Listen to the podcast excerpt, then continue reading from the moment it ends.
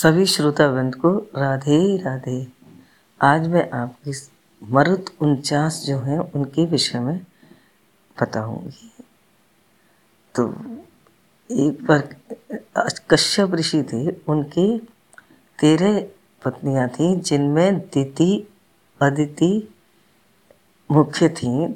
अदिति के तो देवता होते थे और दिति के राक्षस होते थे। तो एक बार की बात है, दिति ने कश्यप ऋषि की बहुत सेवा की, बहुत सेवा की।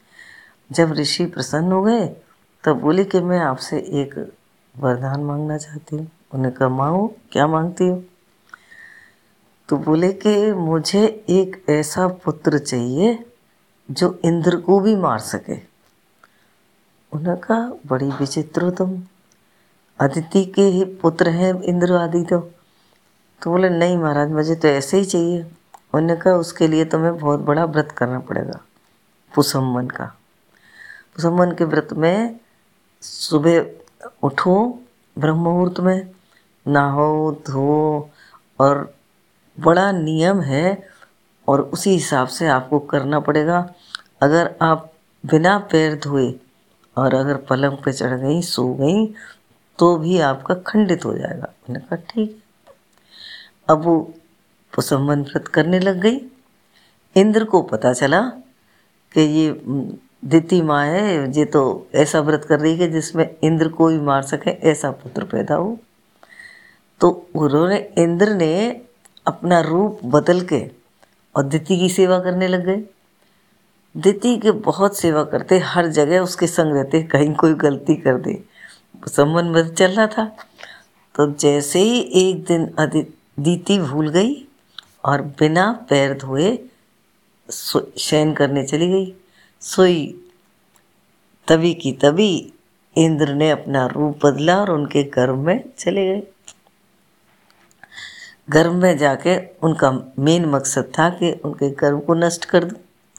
तो उन्होंने उस गर्भ के सात टुकड़े करे।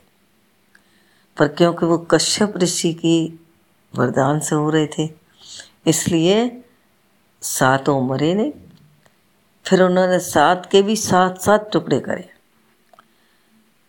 उनचास टुकड़े हुए, फिर भी नहीं मरे तब इंद्र बाहर निकले आए और बाहर निकल के माता माता दीति से बोले, माता, क्या बात है कि कोई बात नहीं है बेटा? तो बड़े प्रेम से बोली कि, बोले, क्या करके आए हो तुम? कुछ नहीं करके आया। बोले, कोई बात नहीं बेटा, तुमने जो भी किया, पर तुम्हारे भाई हैं वो। जब से ये, अब वो उड़नचास जब हुए, तब तो उड़नचास मरुत बने। ये सुंदर कांड में इसका वृत्तांत आता है।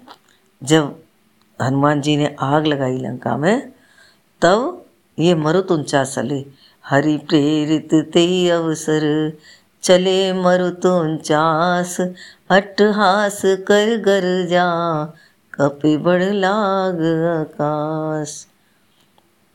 बोलो, हनुमान जी महाराज की जय। हनुमान जी भी पवन सुत कहलाते हैं।